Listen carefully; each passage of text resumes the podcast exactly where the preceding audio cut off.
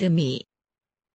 네, 그래서 매튜 루츠키노의 작업에 대해서 이야기를 할 텐데 네. 뭐 사실은 전에 했던 얘기를 좀 참고해서 많이 들어갈 것 같긴 해요. 네. 근데 이제 첫 번째로 이제 말하고 싶은 게 몸체와 유동성이라는 좀 얘기를 하고 싶거든요. 그래서 아까 저희가 말한 몸체 유동성 얘기했잖아요. 네. 그래서 매튜 루츠키노의 작업에도 이런 고정된 것, 그러니까 고정된 항이라고 말할 수 있겠죠. 그러니까 기존에 아까 말했던 이제 이론가들은 그것에 대해서 뭐 역사다, 뭐 음. 가부장제다, 뭐 북의 사회다, 사회적 규범이다 여러 가지 했는데 매튜 루츠키노에는 이런 항들을 더 좀 넓혀서 시각적인 방식으로 많이 생각하는 음. 것 같아요. 예를 뭐 건축이 될 수도 있고, 뭐 전시라는 측면이 될 수도 있고, 뭐 작품이라는 측면이 될 수도 있고, 음. 뭐 여러 가지 매체를 활용하는데 그런 고정적인 것을 유동적인 거 한마디로 되게 가변적이고 되게 변하는 그런 경계를 허무는 것과 언제 섞어내면서 새로운 좀 작업을 많이 만들어낸 것 같아요. 음. 그래서 실제로 어떤 식의 말을 많이 하냐면 매트루츠키노니까 그는 약간 공상하다, 그러니까 판타사이즈, 판타지적으로 시키는 거죠. 판타지적으로 생각하는 음. 거죠. 공상하는 거.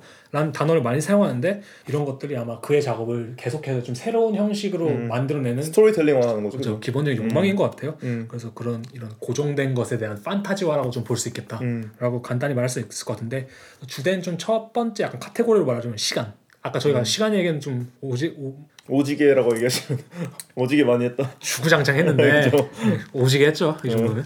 그래서 과거, 현재, 미래가 이제 시간의 대표적인 세계 항인데 음. 아까 또 이제 도나 헤로의 호세 스테반 무녀주와 같은 사상가들의 주된 핵심 음. 미래적 가능성인데 그래서 한 번 더 정리하면 도나 해러웨이에게 미래적인 것은 결합되고 변형되는 유기체적인 허구적인 미래라고 생각하면 음.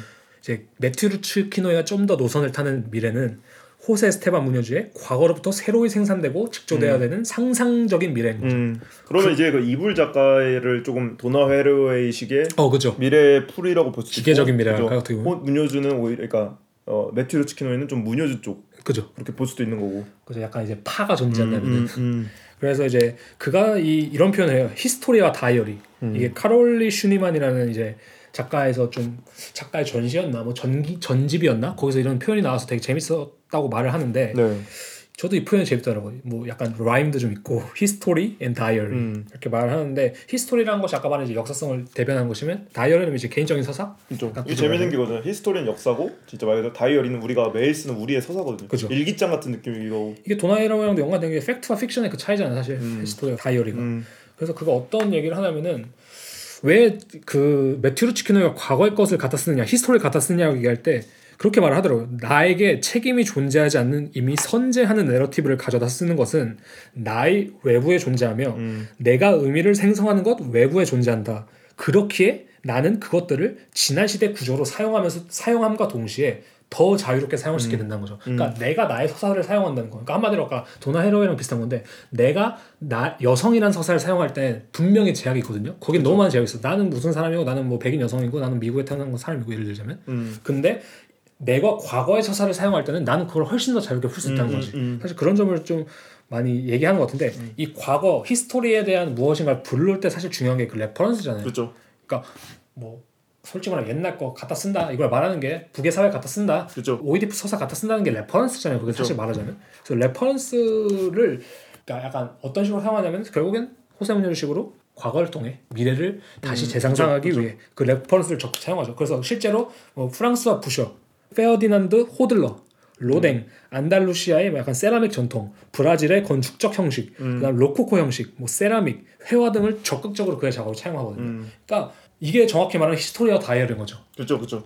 그 history들을 내가 원하는 방식의. diary화 시키는지 내가 느끼는 방식으로 이 현재에 맞게. 그래서 어떤 식의 예시가 도- 존재하면 뭐 남성의 몸에 대한 되게 역사적인 인식, 음. 미술사적인 기법, 음. 그리고 성적 인식을 그의 대단히 개인적인 층위에서 클럽, 게이바가 될 수도 있고, 음. 그런 자신이 느끼는 남성의 이미지, 음. 그다음 성향 등을 통해서 상상할 때 어떤 식으로 나오냐면 되게 막 직선적인 단단한 선이 막 유동적인 음. 곡선으로 변하기도 하고 우리가 흔히 말하는 남성적인 색깔이 아닌 되게 막 핑크색, 그렇죠. 되게 좀 부드럽고 아름다운 색을 쓰기도 하고 또 그죠. 어떤 식의 전통적인 reference들을 가져오면은 전통적인 reference들이라는 게 사실 뭐 콘테 아니면 뭐 유화 조각 이런 거잖아요. 그렇죠. 뭐 이런 것들을 가져다가 대단히 가볍게 뭐 스텐실, 실크 스크린 기법으로 뭐 이렇게 떠낸다든지 물감을 되게 옅게 발라서 그려낸다든지 음. 그리고 그런 거 사이에서 콘테라든지 과거의 그런 뭐랄까 전통적인 스케치가 좀 드러나는. 어, 드러나게 하면서 그런 대비를 좀 부각시킨다든지 어.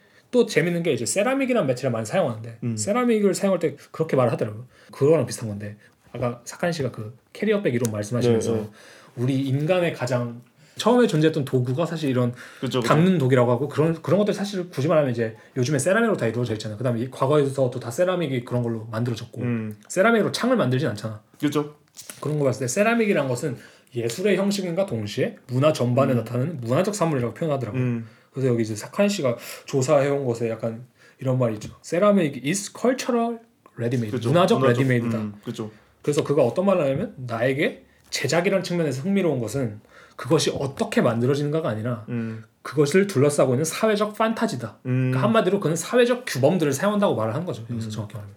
그래서 판타지. 음. 나는 이 사회적 판타지를 뒤틀어 놓고 왜곡된 판타지로 만들 것이다. 음. 이거랑 맞아. 이거랑 연계돼서 재밌는 게 뭐냐면 겐지 모노가타리라는 얘기가 그때 저 한 번 했었는데 네, 네. 그게 뭐 그냥 일본의 얘기인데 뭐, 일, 뭐 어떤 얘기냐면 한마디로 겐지라는 되게 방탕한 애가 여러 가지 여자들을 만나고 다니는 성적인 막 그런 방탕하게 네. 사는 내용이에요 굳이 말하자면 네, 네. 근데 거기서 말하는 게 뭐냐면은 그게 모에어와의 시초라고 하더라고요 그러니까 일본의 모에어라고 했을 때 네. 네. 약간 좀 변태적인 내용인데 뭐 누구의 누나 친구의 동생 뭐, 네토라레 이런 거. 그렇죠 네토라레 뭐 이런 모든 모에어가 다 여기서 나왔다고 하는데 음. 그게 대단히 일본 문화에서 활발하게 그쵸. 사용되고 있다고 하더라고요 근데 그쵸. 그런 것들이 말하는 게 아마 그런 사회적 판타지가 이런 마- 이런 걸 말하는 게 아닐까 음. 라는 생각이 좀 드네요. 네. 그래서 가장 대표적인 래퍼는 사실 로코코 미술 빼놓을 수가 없죠. 로코코 미술이 사실 지금까지 방금 오펜 씨가 설명한 것들을 다 보여주는 사조이기도 해요. 음. 그 로코코 미술에 대해서 뭐 짧게 얘기하자면 이 로코코라는 단어 자체가 되게 장식적인 게 네. 이 16세기부터 이미 이제 이 프랑스 귀족들 사이에서는 각자 저택에 인공 동굴을 만드는 게 유행이었대요. 인공 동굴. 네, 인공 동굴을 만드는 게 유행이었는데 그 병에 벽에 이제 가장자리를 꾸미던 게 주로 이제 조약돌과 조개껍데기인데 이 단어들을 이제 합친 게 사실 로코코거든요. 음. 이제 조약돌을 이게 어떻게 읽어야 되는지 모르는데 대충 로칼리에 우리나라 식으로 는 돌껍껍 뭐 이런 느낌. 돌껍껍 느낌인 거죠. 맞아. 근본 없는 단어죠. 아니, 근본 없는 단어죠. 그게 이제 어쨌든 이 로코코 미술을 이 18세기부터 이제 프랑스 파리 이제 귀족층을 중심으로 한 되게 장식성이 센 미술이에요. 음. 근데 이게 재밌는 게 역사를 봤을 때 로코코 시대 이전이 바로크 시대예요. 음, 네네. 바로크 시대의 특성은 뭔가 절대 왕권 그리고 종교의 힘이 다시 세지던 시기라고 하거든요. 음. 그러니까 중앙 집권주의 중앙, 그러니까 완전 중앙의 힘이 셌어. 그죠. 그리고 이분법적이고 되게 그 권력이 이렇게 밖으로 외부로 발산한단 말이에요. 한마디 저희가 말했던 완전 몸체적인 시. 예, 예. 그래서 이제 그때 유명했던 건축물이 베르사유 궁전인데 이제 태양왕 루이 14세가 통치를 하면서 그 베르사유 궁전을 만들어 놓고 태양왕 이름부터 중앙 주권적이잖아. 예, 예. 거기에 이제 자기 왕권을 강화하고 귀족들을 컨트롤하기 위해서 음. 그 당시에 모든 귀족들은 베르사유 궁전에서 강제로 살아야 됐어요. 그래서 그렇게 더럽다고 했던 것 같은데. 그죠. 그럴 수도 있고 그렇게 이제 살면서 뭐 72년 동안 통치를 했다는데 이제 루이 14세가 죽고 난 뒤에 그러니까 완전 그거예요. 그그 뭐냐. 그냥 일평생을 선임이랑 사는 거야 그냥. 아 그죠. 끔찍하죠. 끔찍하지. 그러니까 계속 눈치 보면서 살았던 거죠. 그러니까 그 사람들도 나름 귀족이잖아. 그러니까 나름 한따까리 하는 사람인데 다 그 포스타랑 살고 있는 거야. 그죠. 어쨌든 그런 식의 상황이었는데 이제 루이 14세가 죽고 나서 루이 15세가 이제 즉위를 받았는데 음. 그 당시 이제 루이 15세가 굉장히 어렸대요. 그래서 이제 섭정으로 이제 오를레앙 공작이라는 사람이 섭정을 하게 되면서 음. 다행히 이제 그때부터 이제 귀족들이 베르사유 궁전에서 나와서 본인들의 이제 개인 공간을 만들고 살 수 있게 됐다고 하더라고요. 꾸밈에 미친 사람들이 그걸 그러니까 얼마나 이게 쌓여, 사람. 쌓였겠어요, 사실 욕구라는 것이. 부모님한테서 동네 원하고 나의 자취방을 꾸미는 게 그죠. 로망이었던 그죠, 사람들이 그죠. 그런 느낌이죠. 그죠. 뭐 예를 들면은 자기가 베르사유 궁전 안에 어떤 호화스러운 걸 갖다 놨다고 생각해봐요. 루이 14세 지나가다가 너 그거 약간 조금 나를 위시하는 표현 같다? 나보다 더 화려하다? 라고 말하면 큰일 나는 거죠. 나의 취향이랑 안 맞아. 그죠. 이렇게 할 수도 있고. 완전 동물의 숲을 가진 어린애처럼. 그죠, 그죠.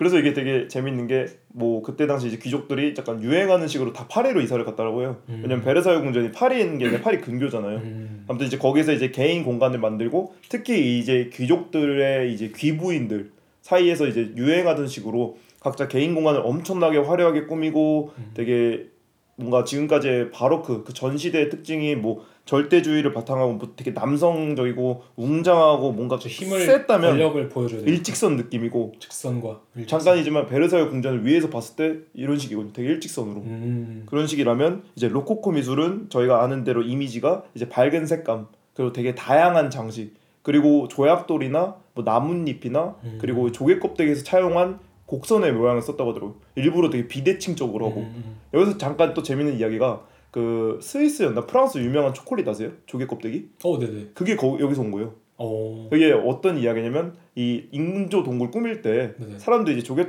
껍데기로만 경쟁을 하다가 점점점 이 조개 껍데기를 깎고 깎아서 더 기괴하게 만들기 시작한 거예요. 어. 이 거기에 이제 조개 하면 또 포세이돈이 떠오르잖아요. 네. 포세이돈 이야기를 집어넣으면서 나중에는 이 조개 껍데기가 변형돼서 추상적인 모양을 한 거예요. 어. 그리고 여기서 이제 초콜릿 모양이 또 탄생했다고 하더라고요. 어. 그런 부분이 이제 최초의 초콜릿 형태가 약간 이런 식으로 보는 걸로 하더라고요. 음. 되게 재미 엄청 재밌죠. 그러니까 확- 확실히 중요한 건 이 중앙 집권적이던 것이 탈중심화되고 그죠? 완전히 경계가 흐려지고 그것을 한마디로 총체적인 것에 대해 대립하는 것은 엄청 다양성과 그죠. 그 유동성, 가변성이 되게 등장했던 시기다. 그리고 이제 어떤 바로크 시대의 그 그림 화풍을 보면은 음. 되게 색감 자체가 근엄하잖아요. 그죠. 되게 어둡기도 하고 그리고 거기에 나오는 되게 신화적인 표현들을 로코코 시대에도 분명히 다시 그리긴 했어요. 네. 뭐 예를 들면 프랑스와 부쉐가 그리스 로마 시대를 다시 그린 게 있는데 음. 이런 부분들이 포인트가 과거에는 뭔가 이 절대적인 권력을 상징하는 거였으면 여기서의 이제 로코코 시대의 주요 어, 이야기의 포인트는 쾌락이거든요. 제우스가 바람 피는 거, 그런 걸 수도 있고 그리고 거기에 나오는 이제 모델들의 그 관능미. 은밀한 그 느낌이 있거든요. 그런 되게 거- 예뻐요. 예, 예. 유희 인간과 인간 사이의 감정. 그러니까 음. 되게 이야기가 대서사에서 개개인의 개인사로 바뀐 거죠. 그러니까 이거 자체가 스토리텔링이. 된 거죠. 그래서 이제 되게 재밌는 게 아까 뭐 그 세라믹 얘기를 하면서도 네. 그때 당시 이 로코코 시대에 중국식 도자기가 유행했대요. 음. 근데 이제 중국에서는 아무리 중국식 도자기라고 아름답게 만들어도 도자기로 썼을 거예요. 그죠. 근데 이제 로코코 시대를. 음, 로코코 시대를 검색했을 때 되게 재밌는 게 귀족들이 자기의 그 데코레이션을 자랑하려고 벽에다가 도자기를 진짜 그러니까 무식하게. 몇백 개씩 걸어놔요. 그러니까 이쁜 도자기들. 예. 거기서 이제 도자기 자체에 대한 object의 개념도 허물어져 버린 거죠. 그러니까 재밌는 게 진짜 그 실제로 매튜 루츠 키노이가 도자기 그러니까 그 세라믹을 사용하는 맛이 되게 흡사하고 맞아요, 맞아요. 기능적인 게 아니잖아. 그죠. 그러니까 진짜 미적인 요소를 그죠. 좀 있고 decorative한 요소로 그죠. 키노이가 이제 벽에다가 이제 도자기를 걸잖아요. 그리고 그 도자기 안에 있는 그 그림들을 보면은 되게 그 로코코에서 영감을 받은 게 많더라고요. 그런 되게 곡선이라든지 아니면 그 아름다움 아니면 이렇게 육체적인 유희가 될 수도 있고 근데 그냥 진짜 확실한 거는 어떻게 이렇게 자신한테 맞는 옷을 찾았지 싶을 정도로 자, 그 queering 아니면 자신이 말하고자 하는 것 그런 것들이 다 섞여 있는 것을 너무 잘 선택한 그러니까 이 선택한 것 같아 진짜. 그러니까 이 로코코라는 시대를 진짜 잘 차용했어요. 음. 로코코 시대를 이런 식으로 해석이 될 수도 있고 이게 약간 이걸 들으면 어떤 생각이었냐 어떤 생각이 들 정도냐면은 예. 로코코 시대를 지 입맛에 맞게 변형해서 얘기하는 건가 싶을 정도로 잘 맞는 그죠, 거죠. 그죠. 약간. 예. 자기가 하고 하고자 하는 그죠. 얘기랑. 어. 그래서 이제 뭐 로코코 시대와 관련해서 이제 또 reference들을 계속 얘기하겠지만 그만큼 이제 로코코 시대가 이제 반영하는 게 지금 매튜 루츠 키노이의 작업 방식이나 그 작업에 보여주는 이미지 자체를 약간 책임지는 든든한 사실은 가장 중요한 reference. 맞아 가장 중요한 reference인 것 같아요. 맞아요, 맞아요. 그 바로크랑 딱 비교를 했을 때 보여지는 것들이나 실제로 난 그림을 보시면 아 뭐 좀 그렇 그렇다라고 느낄 정도로 네. 사실은. 예 맞아 약간 약간 로코코스러운 게 있죠. 로코코스러운 네. 게 있죠. 실제로 그 자신도 되게 로코코스럽잖아. 그렇죠.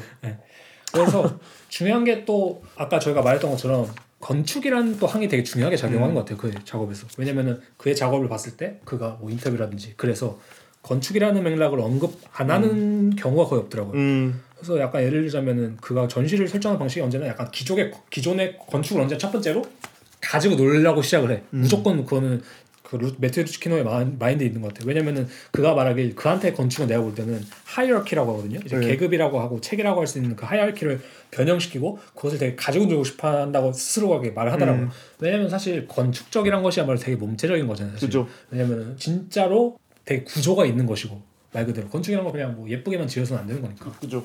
한마디로 이 몸체 기능으로서 가장 뭐랄까 대표적인 게 건축이라고 생각하는데 이제 음. 그것들을 이제 매트를 시키는 와해시키고 빈혈시키고 아니면 음. 새로운 방식 변화시키면서 음 그 실제적인 전시의 장소를 되게 약간 이국적인 곳, 뭐 천국, 신기루적인 것, 뭐 타락의 장소, 뭐 헤테로토피아, 유토피아 뭐 여러 가지 경계안에 되게 존재시키려고 음, 음, 음. 노력하더라고요. 그래서 이런 좀 고찰들이 많이 보이는 것 중 하나가 상파울로 얘기를 할 때 세로의 건축물과 가로의 건축물들을 이야기하는데 그 상파울로 제가 알기로는 이제 빈부 격차가 그렇게 심한 걸로 알고 있어요. 그쵸. 상파울로 저도 몰랐는데 빌딩들이 되게 많더라고요. 음. 그럼에도 불구하고 서민들이 관계하는 것은 언제나 가로적인 건축물들이라고 음. 말을 해요. 그냥 길거리를 걷거나 뭐 다리를 건너거나 뭐 이런 식인데 세로적인 건축물들은 완전히 그들의 시야를 막고 뭐 자본과 이제 권력가들에게만 주어진다라고 하는 말을 하면서 실제로 전시의 포맷을 뭐 음. 이거에 되게 반영해서 여러 가지 좀 세로적인 것은 권력적인. 것이라든지 뭐 가로적인 것은 좀 더 서민적인 것이라든지 아니면 뭐 일상과 맞물리는 지배 계급을 벗어난 뭔가 실제로 예를 들자면은 뭐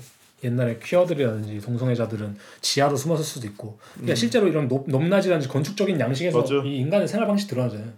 게이바들도 그렇고 과거에 이제 종교 탄압에 있어서 되게 많은 이도교라고 불렸던 그때 당시 종교들이 되게 지하 동굴에 많이 숨었죠. 그러니까 뭔가 그 피해서 그리고 교회는 그럴수록 기존에 있는 교회는 커지고 점점 더 높아지고 그리고 그 옛날에 알셀 신잡에 나왔던 유현준 건축가 네. 그분이 말씀하신 걸 제가 최근 유튜브에서 뭘 봤는데 그렇게 말씀하죠. 그분이 이제 고부 이제 며느리와 시어머니가 같이 사는 집을 네. 어머니 모시고 사는 거죠 쉽게 말하면 그런 집을 디자인할 때 어떤 걸 신경 썼냐라고 말했을 때 그렇게 말하더라고.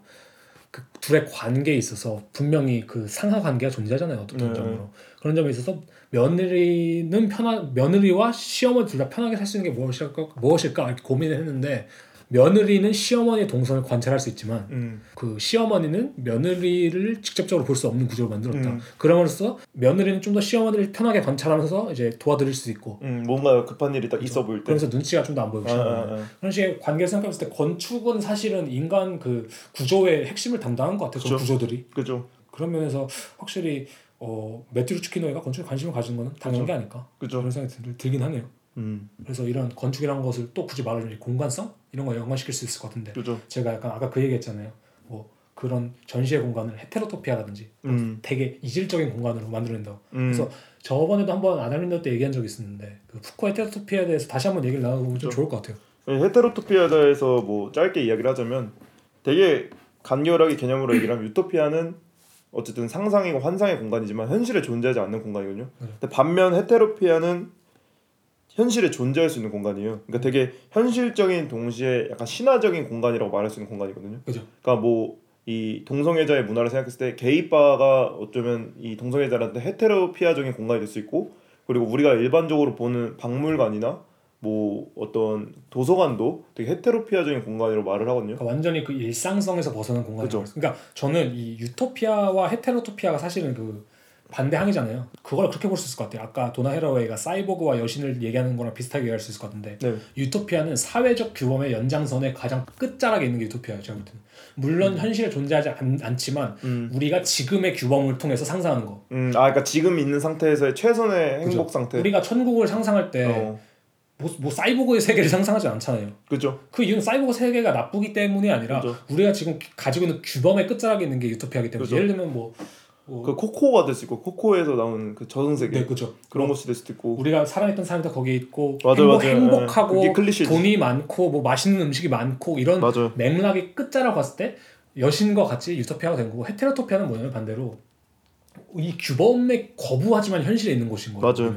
사회적 규범에서 완전히 벗어나 있지만 새로운 가능성의 공간에서 존재하는 것이 헤테로토피아죠, 사실은. 여기다가 이런 식으로 나오거든요. 헤테로티피아는 결국 한 사회가 일상적인 것 혹은 정상적인 것으로 규정한 한계의 바깥에 위치한다고 그죠. 말을 하거든요. 완전히 이제 새로운 공간, 아니 어. 좀 이질적인 공간. 그래서 이질적인 걸 하고 복수적인 걸 하고 복수 그리고 다수화의 기능을 수행한다고 하는데 이런 부분들이 되게 제가 재밌게 생각하는 게 이제 매튜르 치키노이의 작업이 뭐 저희가 다양한 매체를 쓴다고 했잖아요. 네. 그러면서 아까 미디어 얘기를 하면서 저는 사실 매튜르 치키노이의 작업에서 되게 중요한 부분이 퍼포먼스라고 생각을 하거든요. 그죠. 그리고 이 부분에 대한 모티브라고 말할 수 있게 되게 재밌게 생각한 게 여기 이제 헤테로피아의 책에 이런 식으로 써 있더라고. 춤추는 사람의 몸도 자기 안에 봉인된 유토피아들을 피어나게 하는 몸이다.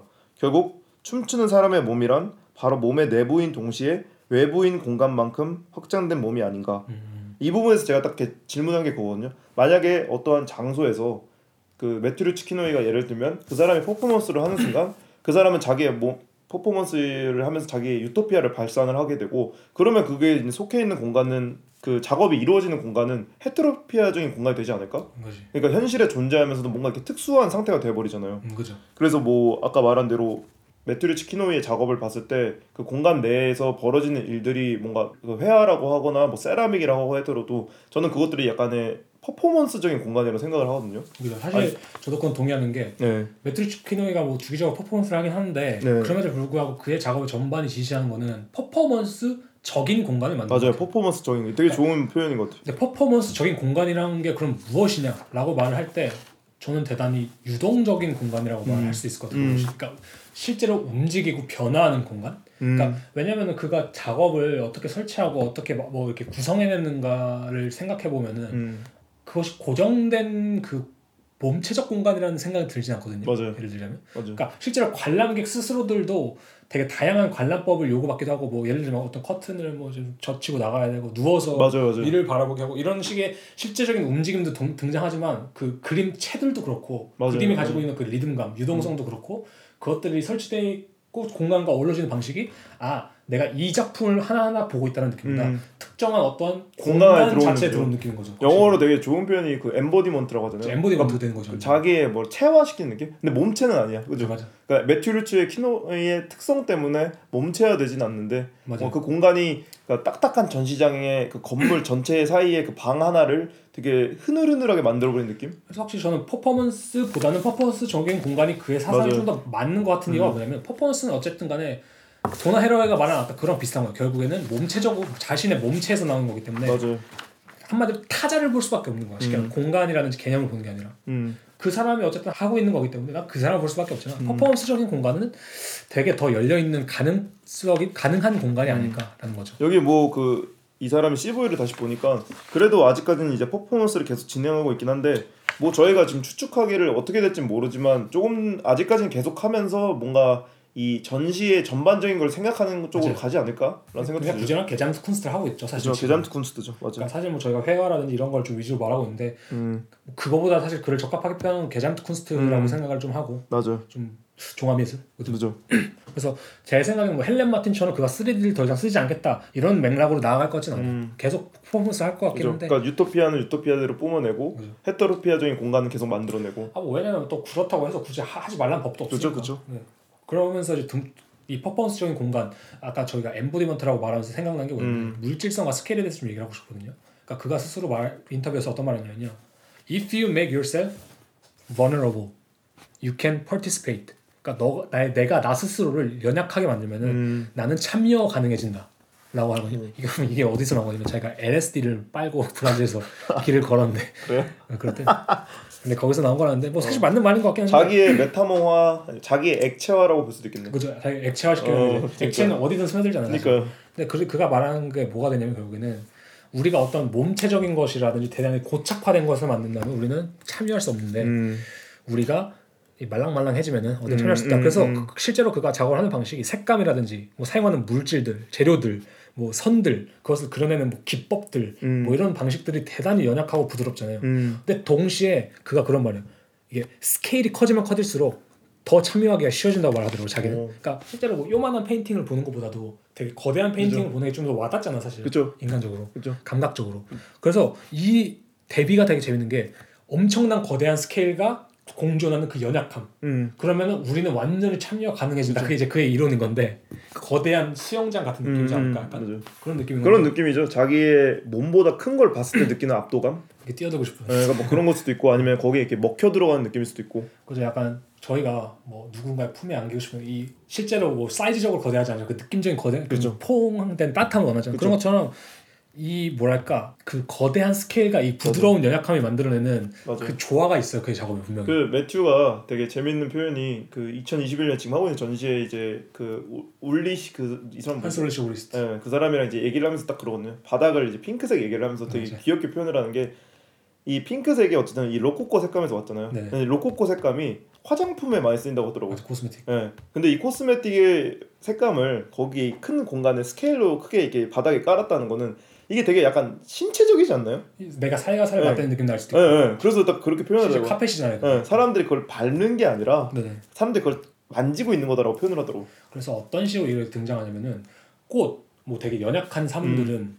거대한 스케일을 통해서 그 연약함이 더 부각되고 음. 뭐 남성의 몸 아니면 뭐 어떤 저기 Google Map 같은 거 보면 지도는 bird-eye view잖아요. 네. 네. 위에서 쏘는 view인데 그래서 그런 도면들은 되게 딱딱한데 그죠. 그 도면들을 되게 뭐랄까 이 연약하게 풀어내면서 그 안에 또 texture들을 자기가 스스로 만드는 걸 음, 되게 좋아하더라고요. 이게 이것은 무엇을 상상한 텍스처 이렇게 말을 음. 하는데 그런 texture들을 부드럽게 표현함으로써 우리가 기존에 가지고 있던 그 몸체적인 것들을 되게 흐물흐물하게 만들어버리는. 예. 그래서 참여 가능한 형식으로 되게 만드는 방식으로 약간 작업을 하는 것 같더라고요. 음. 이런 거에 이제 이어서 말하자면 이제 확실히 회화에 대한 얘기를 좀 할 때가 된것 음. 같은데 작품과 데코레이션 그죠. 실제로 그가 이제 작품에 대해서 얘기할 때 그 데코레이션, 뭐 decorative 이런 말 되게 많이 써요. 사실 그게 로코코에서 온 거랑 아까 말씀하신 것처럼 로코코에서 온 거긴 하겠는데 네. 프랑수아 부셰 얘기를 하면서도 그그 얘기를 좀 해주시면 좋을 것 같아요. 그 프랑수아 부셰에서 그죠. 이 부셰를 얘기를 하면서 특히 언급을 했던 게 그거거든요. 프릭 콜렉션에 있는 네. 그 뉴욕의 프릭 콜렉션에 있는 부셰의 룸이라는 곳이 있는데 네.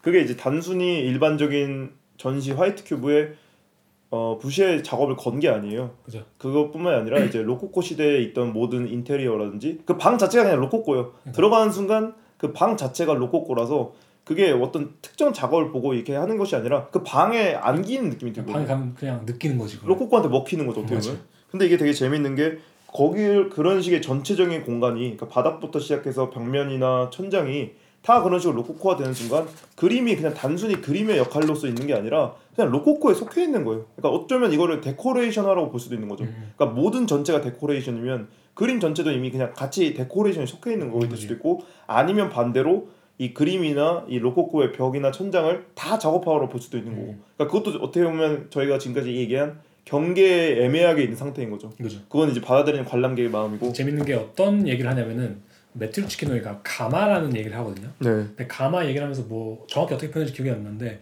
그 그 불감할 때 네, 그 불가마 가만히- 네, 할때 가마인데 그 안에서 무엇인가 구워질 때 이 재들이 계속 날리는 걸 표현하더라고요. 그 공간에 음, 대해서. 음, 거기 되게 뜨거운 공간이지만 재가 계속 날리면서 그것이 순환하면서 계속 움직이는 공간. 음. 오. 아까 말한 퍼포먼스적인 공간이랑 비슷한 건데 이 오. 프릭 그러니까 프랑수아 부셰의 룸도 그런 비슷한 느낌이에요. 내- 그죠. 내가 들어가서 하나의 도자기를 보는 게 아니라 그죠 그죠. 우리는 계속 순환하고 이 재들의 공간, 그죠. 완전 그 뜨거운 공간을 보고 있다고 얘기할 수 있을 것 같아요. 음. 이 작품과 데코레이션을 가지는 관계는 그거예요 결국에. 이 작품이라는 위상을 되게 파괴하는 거거든요. 작품이란 거 사실 자체도 고정된 몸체잖아요. 그죠. 그러니까 제가 생각할 때 요즘 예술이 굳이 말하자면 현대 예술이 점점 이 작품의 개념을 탈피하고 참여 예술이라는 것이 존재할 수 있고 그죠. 왜 펠릭스 곤젤스 토레스는 참여 예술이라는 형식을 썼을까? 실제로 양혜교 작가님도 보면은 막 이렇게 입을 수 그- 있는 걸 만든다거나 그죠, 움직일 수 있는 걸. 만든다거나 뭐 이런 항들이 등장하고 왜 음. 저희가 맨날 말했던 뭐 공시성이라든지 이런 것들이 등장하는 이유 중 하나는 바로 이그 위상을 제거하는 거거든요. 음. 한마디로 이 작품이란 경계를 허물기 위한 맥락이란 거 같거든요. 음. 사실 부제룸에 있는 그 부제도 보면은 그게 액자에 들어있지가 않거든요. 무슨 거울 맞아요. 판때기 같은데 같이 들어있잖아. 맞아요, 말하자면. 이런 거 좀 아시는 분들 다 아실 텐데, 그죠? 그 어떤 걸 말하는지 그냥 이게 가구인지 가구에 박혀 있는 예쁜 돈, 예쁜 그림인지 아니면 이게 작품인지 모를 수준으로 가잖아요. 그죠 그죠. 이게 그냥 벽화인지 뭐 아니면은 뭐 작품인지 그죠. 다 이렇게 섞여 있는 느낌이죠 그죠. 뭔가 구분을 없애는. 바닥 바닥 하나 하나 타일도 무슨 다 그죠.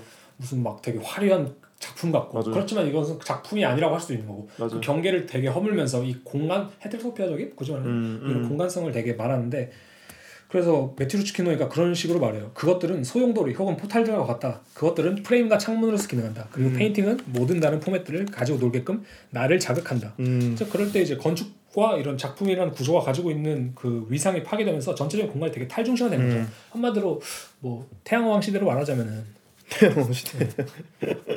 이런 거 어떻게 태양? 그죠 바로코 시대 바로코 시대로 말하자면은 너네 거는 나의 산물일 뿐이다라고. 하셨다면 이제 와서는 그냥 다 너네 너네 집 너네 집 너네 다 다른 거고 음. 탈중시가 된 거니까 그죠. 그런 양식들이 되게 존재하는 것 같아요. 그래서 음. 저도 최근에 생각했던 것 중 하나가 메타버스 이런 생각을 했었는데 그 저번에도 한번 얘기했었는데 네. 그런 것도 되게 비슷한 맥락 같아요. 사실은 어떤 뭐랄까 현실의 구조에 종속되는 게 아니라 음. 되게 다양한 층위에 음. 완전히 그런 새로운 가능태적인 공간들을 또 메타버스가 굳이 말하면 로코코랑 또 연관 지을 수 있지 음. 않을까? 그죠. 뭐 약간 이런 생각이 들긴 하네요. 음. 네.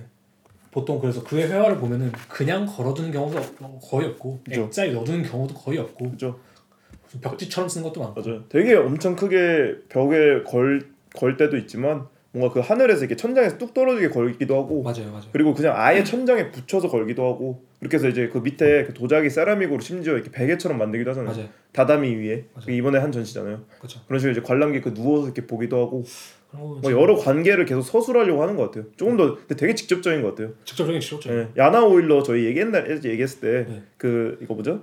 그 오펜 씨가 소개한 거 MM카에서 네네. 그것도 뭔가 어떻게 보면 약간 관람객을 유도하려고 하는 그 공간적인 그걸 아. 했잖아요. 음. 그런 느낌이라면, 그러니까 약간의 차갑게 얘기하는 느낌이라면 매튜르 치키노이는 한번 누워봐, 일로 와 일로 와. 한번 누워봐. 얘들아 다 모여. 어, 어, 그런 느낌이고 자기 작업 속에도 되게 되게 기뻐하면서 하잖아요. 아 되게 재밌다. 되게 어린 아이처럼 그런 거 그- 그게 신기한 게 참 그거 되게 순수하게. 2000 뭐한 2000년도 초반 때 막 7년 8년 이때부터 했다고 했잖아요. 네, 지금까지 나이를 들고서도 엄청나게 수많은 전시를 하는데 하고 나서도 자신 전시 얘기할 때 그렇게 재밌게 얘기할 수 본인이 되게 기뻐 보였잖아요. 거 보면 너무 그 기분도 좋아지고 사실은 네. 사람들 자체 기분 좋잖아. 맞아 맞아.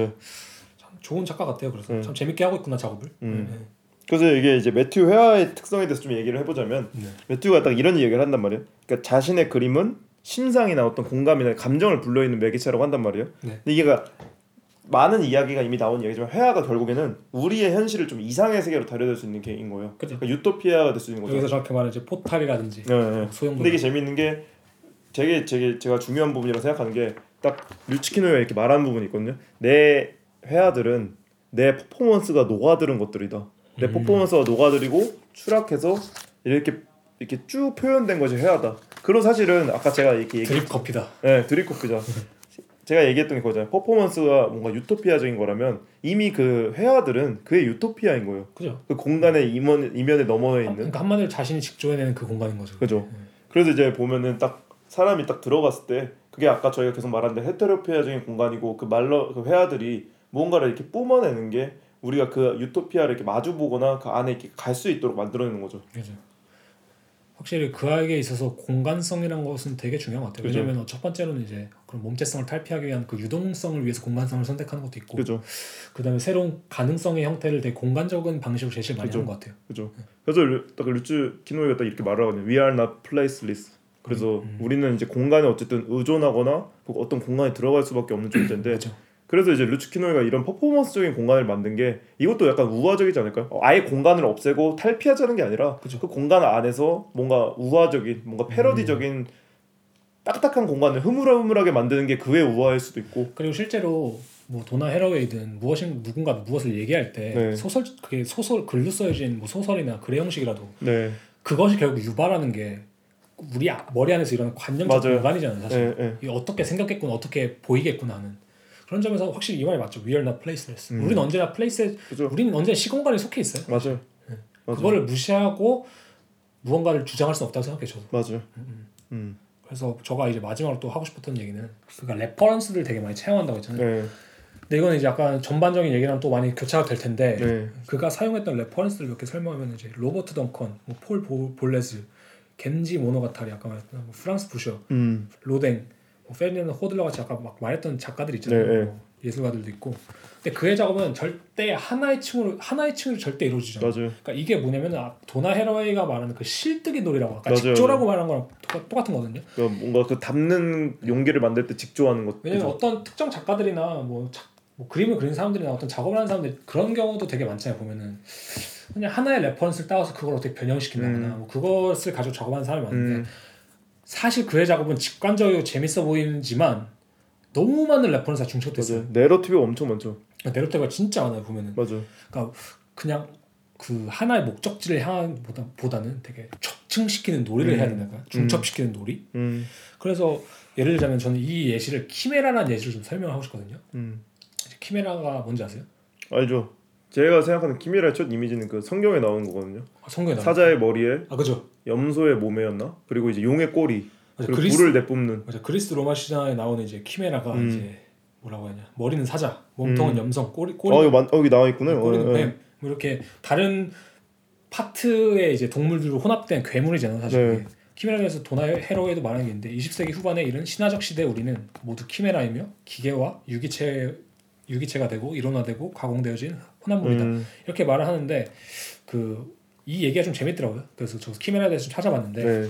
키메라라는 이 그리스 로마 신화에서 그 괴물이 티폰과 에키드나의 딸이라고 하더라고요. 음, 티폰 근데 이제 티폰에 대해서 말을 하면은 티폰이 누구냐면은 그 제우스의 오만함을 벌하기 위해서 가이아와 타르타로스 사이에 나온 거신이라고 하더라고요. 음, 그러니까 거의 괴물급 이제 그리스 로마 신화에 나온 그 괴물들 중에 거의 전투력을 치면 top 1이라고 하더라고요. 오. 티폰이. 오, 근데 티폰이 쳐들어갔을 때 제우스의 힘줄을 잘라버리고 신들이 도망갈 정도로 오. 셌대요.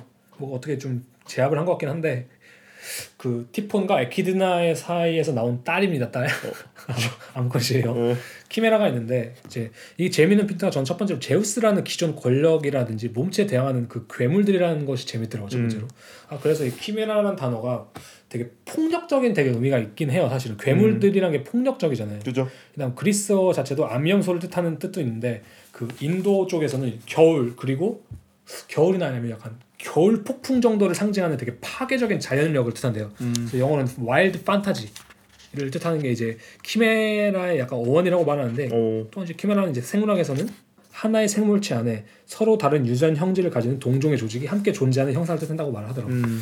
그래서 이게 정말 그 매튜 루츠키노이의 작화가 잘 맞아 떨어진다고 느끼는 게 그는 그 역사적인 거라든지 그 고착화된 그 reference들을 음. 다 엄청난 층위를 다 끌고 와서 그것을 자기만의 방식으로 직조시킨다고 생각이 들더라고요. 음. 그래서 예를 들자면 그의 작업이나 전시로 예를 들어드리는 게 좀 편할 것 같은데 그 그의 작업 중에 그 볼레즈라는 작업이 있어요. 이제 그게 폴과 제인 볼레즈의 그 서사를 다룬 전시인데 서사를 잠시 얘기해드리자면 네. 탕헤르로 이민을 간 폴 제인 볼레스를 다룬 전시에서 그는 양성애자들이자 유목민적인 작곡가, 작가인 폴과 제인을 그려낸다. 둘은 플라토닉적인 연인 관계였으며 제인은 모로코에 있는 동안 셰리파라는 여, 여성과 복잡한 관계를 가지기도 했고 둘에게 모두 끌렸던 리비 홀만과도 밀접한 관계를 가지기도 했다. 또한 제인과 폴은 멕시코로 가서 제인의 연인이 된 헬베티아 퍼킨스를 만나게 됐다. 음. 완전히 그냥 오픈, 복잡한 오픈 관계. relationship이죠. 예, 예. 완전 그러니까 뭐 퇴폐적이면 퇴폐적인 걸 수도 있고 완전 open적이라면 open적일 수도 자유로운 거잖아 자유로운 영혼들인데 그래서 그는 폴 볼레스를 되게 불순하면서도 아름다운 느낌의 화풍을 가지는 문제적인 화가 발튀스 그 발튀스스러운 화풍으로 되게 외설적인 포즈를 취하고 있는 음. 그 그런 모습을 이제 폴을 그려냈고 그러니까 루, 매튜가 그렇게 그려냈다는 거죠. 그래서 매튜 루츠키노이는 네, 네. 실제로 비극적인 삶을 살았던 제인은 고문을 받는 elf로 그려낸다. 음. 그리고 전시의 전반적인 분위기는 모로코스러운 이국성을 가진다. 이게 어떤 전시였나요? 볼레스인가? 아 볼레 아. 걔네를 다룬 거기 때문에 음. 그래서 그 마누엘 카멜 거기 프랑스 갤러리에서 한 건데 음. 그다음 동시에 이 전시는 테오도르 제리코의 신화적 형상들이 날아다니는 말 들라크루아의 거대한 고양이들을 사용하기도 한다. 음. 그러니까 이 전시 하나에서 사용된 reference만 해도 폴과 제인, 그다음 보헤미안적 이미지, 양성애자, 개인사, 와, 맞네. 발티스, 엘프, 모로코, 제리코, 들라크루아 신화성들이 다 중첩되는 거예요. 그러니까 이것들을 다 중첩해서 자기만의 방식으로 스토리텔링을 직조해내는 게 매튜 루츠키노이의 키메라를 만드는 방식인 거죠. 와. 근데 전 재밌다고 생각하는 게 이 괴물이라고 불리는 중첩 상태 가능태들이 약간 매튜 루츠키노이에게서는 되게 서정적이고 긍정적인 가능성의 상태를 음, 음. 지시하는 되게 긍정적인 괴물들을 표현된다고 음. 생각해 언제나 작업들이 음. 왜냐면 작업을 봤을 때 저희가 아까 말했지만 글을 봤을 때도 그렇고 작업을 봤을 때도 우리는 그 불편함을 느끼지가 않잖아요 그죠. 그러니까 기존 권력에 대항한다는 점에서 분명히 어 뭐랄까 불편함이 있다고 생각하거든요 음, 그러니까 음. 실제로 호세 그 에스테반 무뇨스도 무슨 무슨 말하냐면 유토피아라는 관념이 이 시대에서 되게 bad object로 표현된다고 말해요 음. 그러니까 한마디로 되게 안 좋은 object 유토피아가 그 괴물적인 거죠 사실은 그죠. 그러니까 제, 제우스 입장에서 그리스 로마 신화 입장에서 이 괴물들은 그냥 반역자들인 그죠. 굳이 말하면. 그렇지만 어 매튜 루츠키노이나 퀴어리 퀴어 담론들이 말하는 것은 이런 괴물들 실제 말하면 사이보그 선언에서 그, 그 레즈비언 뱀파이어도 그런 그렇죠 거. 뱀파이어도 그죠. 불결함의 불결함이라든지 그 기존 그 긍정이라던가 그런 서사에 반대된 불결함을 강조하잖아요. 그죠. 그런 거 봤을 때 이 키메라는 것이 어 단순히 나쁜 게 아니, 아니 고 이것을 되게 좋은 서사를 끌어내려고 하고 있구나 음, 음. 라는 게 좀 생각이 들더라고요. 음. 그래서 이 개인적인 인물들이나 reference들을 단순히 가져와서 reflection적인 방식으로 쓰는 게 아니라 이 회절시켜서 diffraction적인 방식으로 음. 이것들을 조합해서 키메라를 만들어내는 것 음. 결국 이게 매튜 루츠키노이의 그리고 이 전반적인 퀴어 담론의 그 공통점이 아닐까.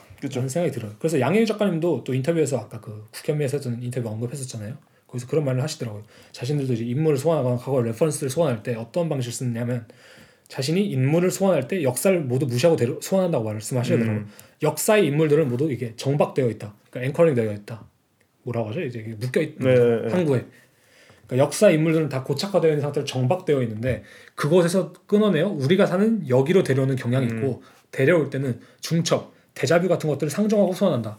역사에게 역사가에게 생뚱맞을 수 있는 중첩 방식으로 나는 그것을 데려오는데 음. 인물과 인물이 살아온 공간, 시대, 문화 대단히 상이하지만 음. 그것들을 데려와서 어떤 중첩 상태를 만든다. 그 시공과 공간을 뒤죽박죽 섞어놓는 일, 음. 완전한 붕괴라고 표현한다. 이게 딱 그 버니 로저스가 reference했던 그 애니메이션 뭐였죠? MTV에서 했던 거? 아 그, 거기 보면은 되게 네. 간디나 뭔가 이런 캐릭터들이 네. 뭐 예를 들면 성녀, 아. 잔다르크도 되게 이상하게 그 병 질병을 심어놓잖아요. 그죠. 그 애니메이션 자체에서 그리고 그거를 이제 또 한 번 누구죠? 아 버니 로저스 따오고 그지. 뭐 그런 것도 여기서 딱 이렇게 생각이 나네요.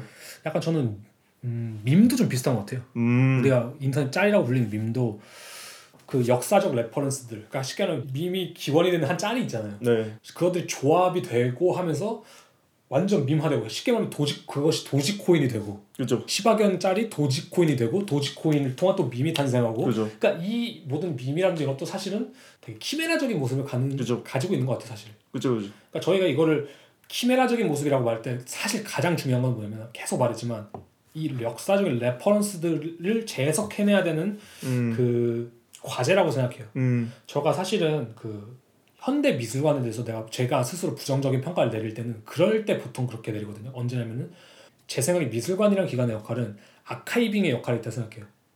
동시에 archiving을 하고 그 archiving을 통해서 음. 재구성, 재해석을 해내는 것이 저는 박물관의 역할이라고 생각하거든요. 근데 만약에 이 contemporary 어, museum이라고 부를 수 있을까? 그 갤러리 갤러리는 아니죠. museum contemporary museum이라고 하잖아요. 네.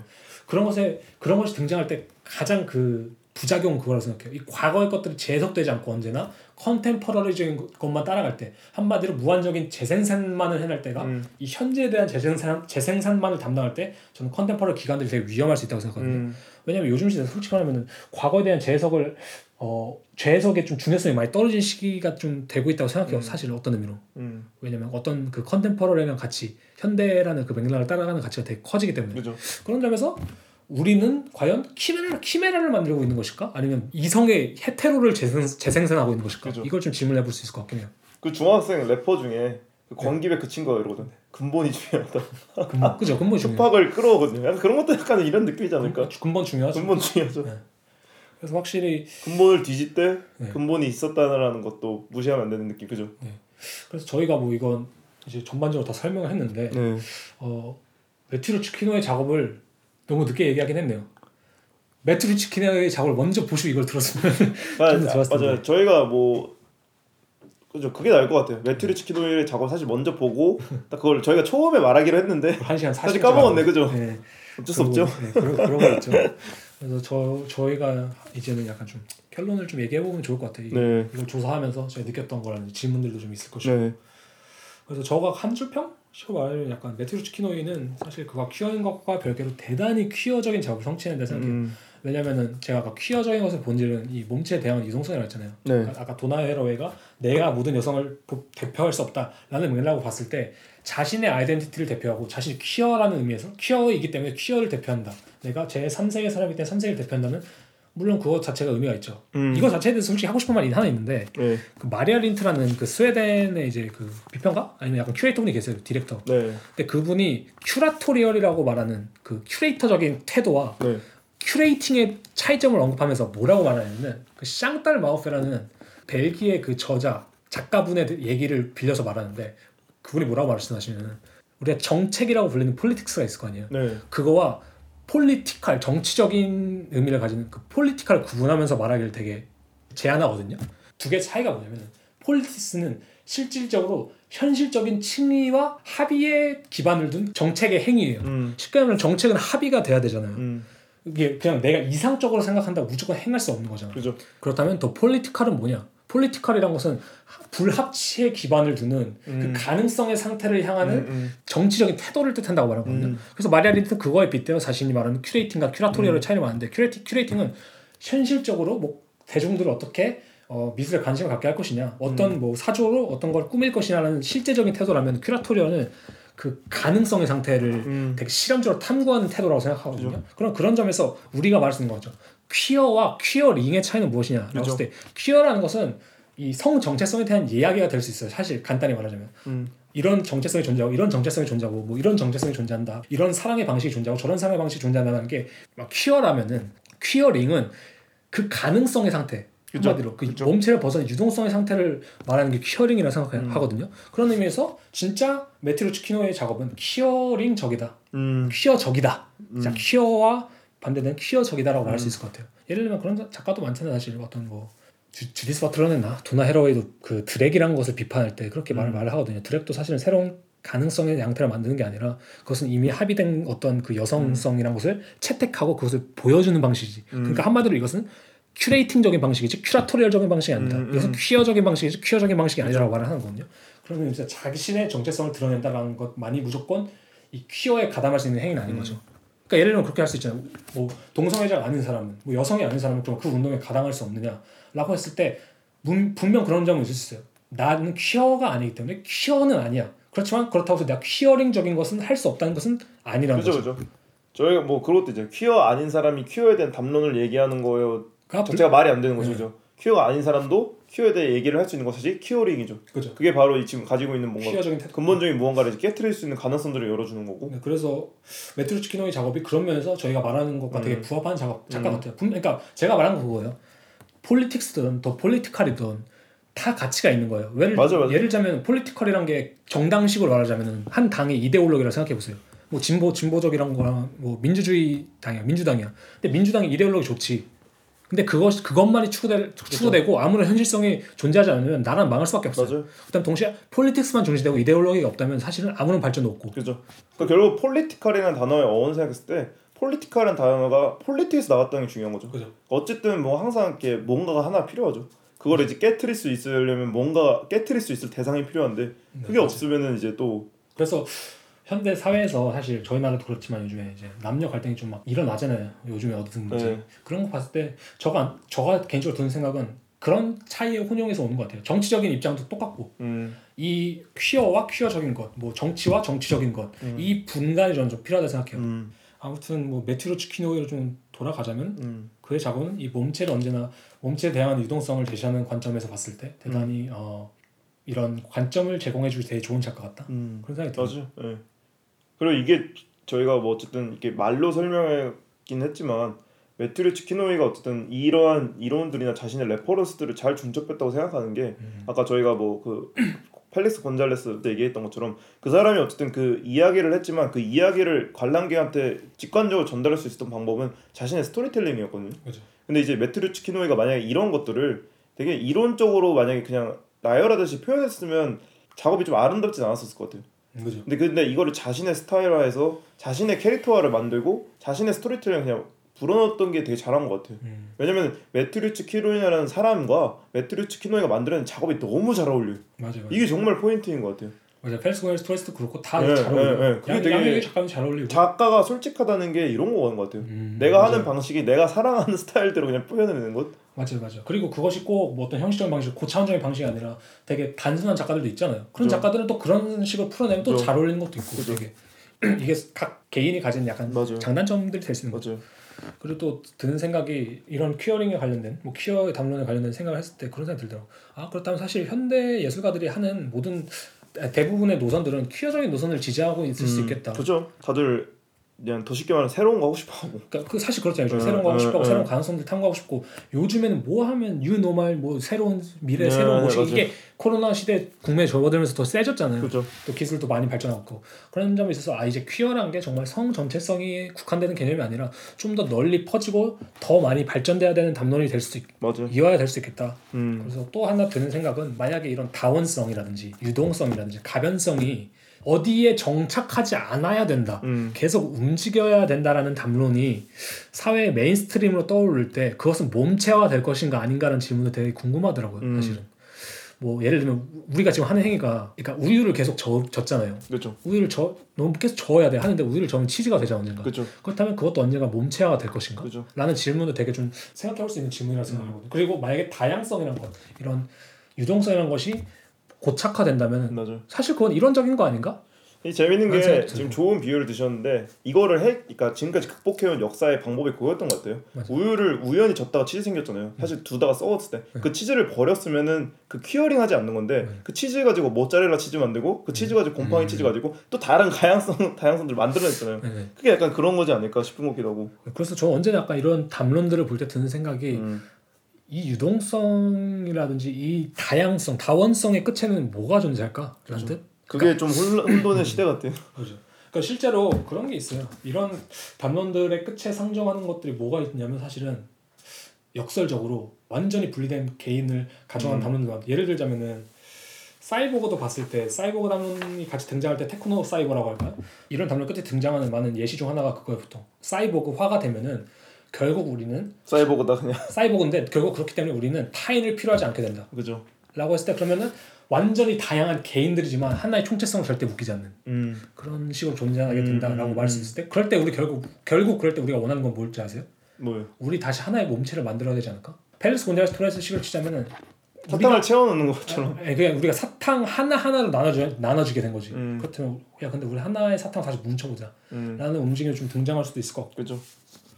확실한 건 근데 아직 이런 뭐 맥락이 나오기 좀 이런 시기인 것 같고 아직 이게 계속 반복되는 것 같아요. 반복이죠. 역사를 길게 봤을 때뭐 얼음이 고체가 됐다, 네, 액체가 네. 됐다, 고체가 네, 됐다. 맞아. 그런 느낌인 거고.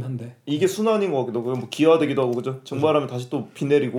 네, 그래서 저는 확실히 요즘에 이제 저도 젊은 뭐 작가라고 네. 할수 있는데 작가로서 생각하는 건 그런 거잖아요.